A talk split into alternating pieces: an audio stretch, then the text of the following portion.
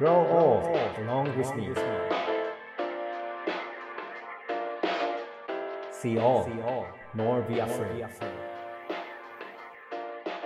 Radio Radio Radio Radio レディオネイティブへようこそ NPO 法人フィールドアシスタントの村上裕介ですネイティブ編集長の今井翔ですこれまで2回にわたってカンボジアと日本でデザインのお仕事をされている貝塚のり子さんにお越しいただいています貝塚さん今回もよろしくお願いしますはい、よろしくお願いします。今回は貝塚さんが普段から一緒に仕事をされているカンボジアの人たちについてお話を伺いたいと思います、えー早速なんですけれどもカンボジアの人たちの一番のこう魅力っていうのはどういうところにあるっていうふうに思いますか？はい、そうですね。魅力はズバリ楽観的っていうところなんですよね。で、そのまあちょっとエピソードを一つお伝えしようと思うんですけど、あの、はいコブみかんって二人ともご存知ですかね？コブみかん。昆布みかんエスニック料理とかによく使われるはいみかんのゴツゴツしたやつなんですけど、なんか日本だとコブみかんって言われるんですよ。コブがあるように見えるみかんなんですけど、カンボジア語だと笑うみかんっていうふうに言うんですね。これはあのそのゴツゴツが笑いじわみたいに見えるっていうことから笑うみかんっていう名前がついてるんですけどなんかすごく素敵だなってすごいいつも思うんですよねこれを聞くと。なるほどね名前をつけるにしても何にしてもちょっと面白みを求めてるんですかねあそうですねもう笑うことが大好きというか冗談ばっかり言う人もいるのでなんかそういうところはやっぱり国民性としてあるんじゃないかなと思います。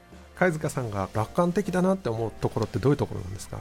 なんかあのすごい問題が起きた時とかもうん。なんとかなるよみたいな感じの切り返しをされることが多いんですよね。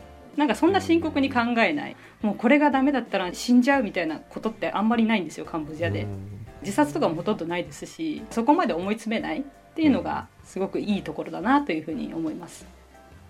そしたらあの、まあ、今現地の人たちと一緒に仕事をしてるじゃないですか。でたまにはこう、はい。喧嘩をしたりとかってこともあるとは思うんですけど そういった時相手を罵る言葉っていうかなんかそういったのってどんなのがあるんですか？え罵る言葉？わかんない。私はあんまり使わないんですけどでもなんか動物を使う悪い言葉とかは結構ありますね。この犬とかなんて言うんですかね。なんかその犬とかって悪い感情がこうあるんですよね。えー。逆に褒める動物とかあったりするんですか？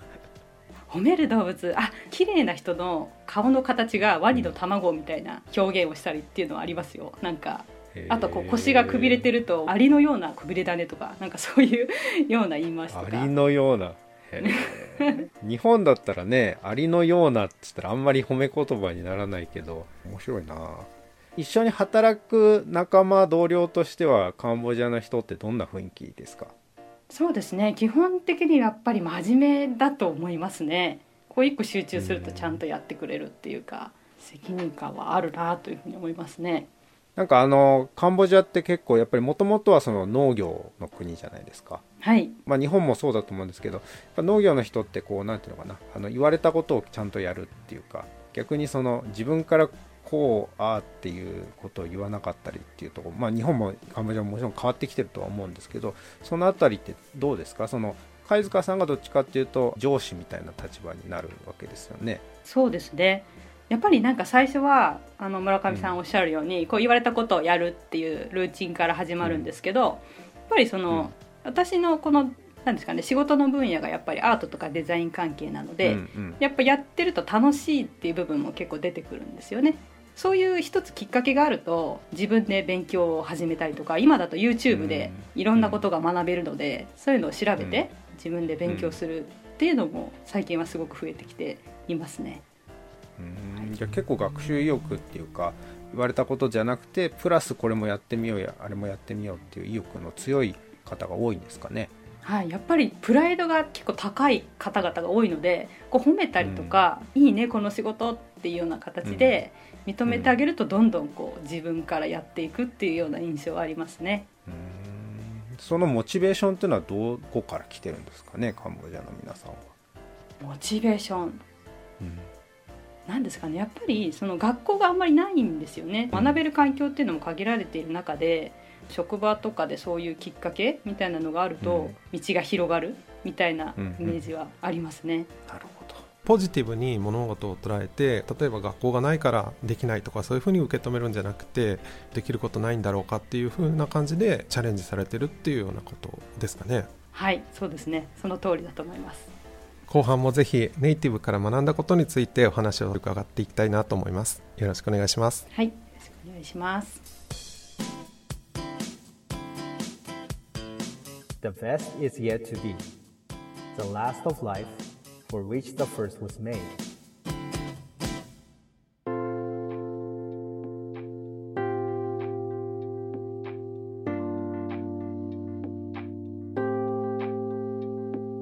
貝塚さん確かスタッフの方に元お坊さんだったっていう人いなかったでしたっけね？そうなんです。元お坊さんいましたですよね。でも、はい。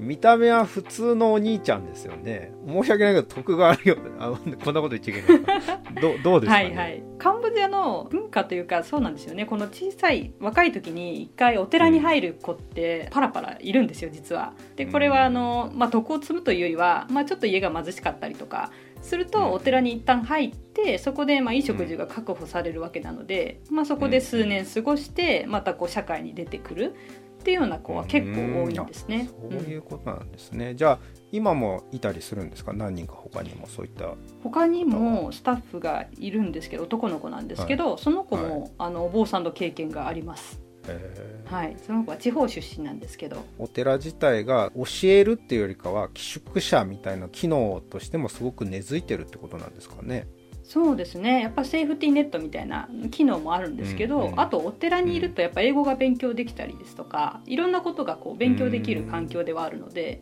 そういうところであの、うん。勉強する子も多いですね。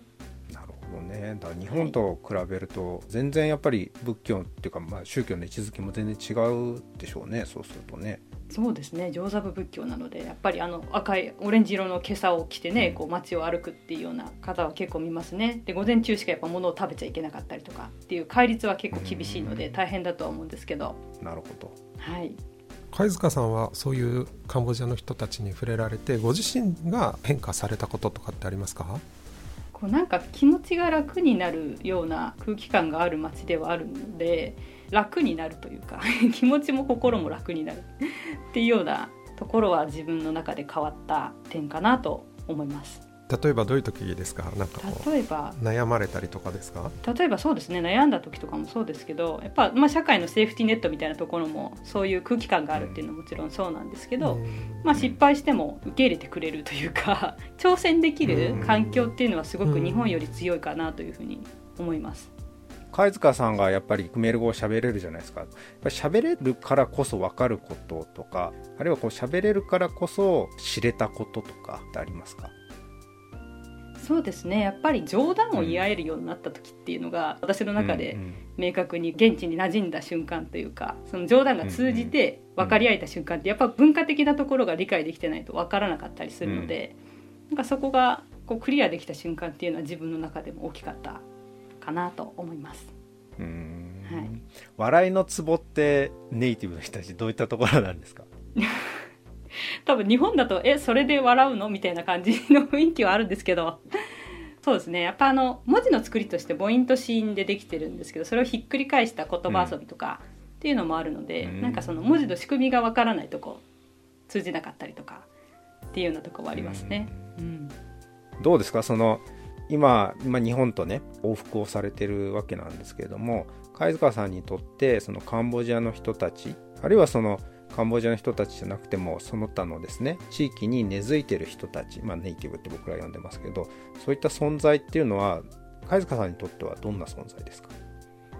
そうですね。やっぱりこうシンプルに楽しく生きることを教えてくれる存在、日本はどうですかね？日本にもネイティブの人たちっていますか？貝塚さんから見て。そうですね。日本 日本にもいるいると思います。特に今私は地方にいるので、まあ、東京とは全然違いますよね、やっぱりその、うん。四季に合わせてやっぱ生活とかリズムとか、うん。まあ、雪も降ったりしますしで渡り鳥が飛んできたりとかっていうのもあるので、なんかその自然と共存してるっていうのは日本でもすごく感じる環境にはうんうん。ありますね、今も。カンボジアと日本の、まあ、気候でいうと冬が多分カンボジアはないのかなっていう気はするんですけど冬がない国ならではのリズムだったりとかあ冬がないからこういう風に文化が生まれたんだなみたいに思うとこってあります？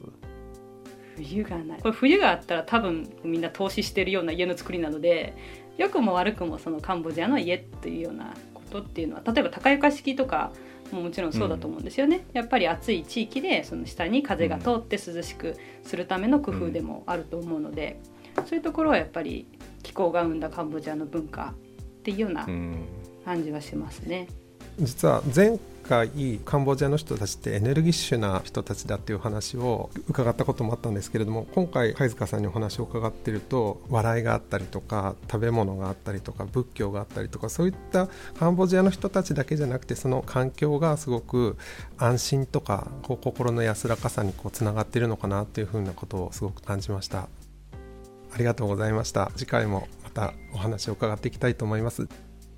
レディオネイティブお相手はネイティブ編集長の今井翔と村上祐介でした。The best is yet to be 次回も聞いてくださいね。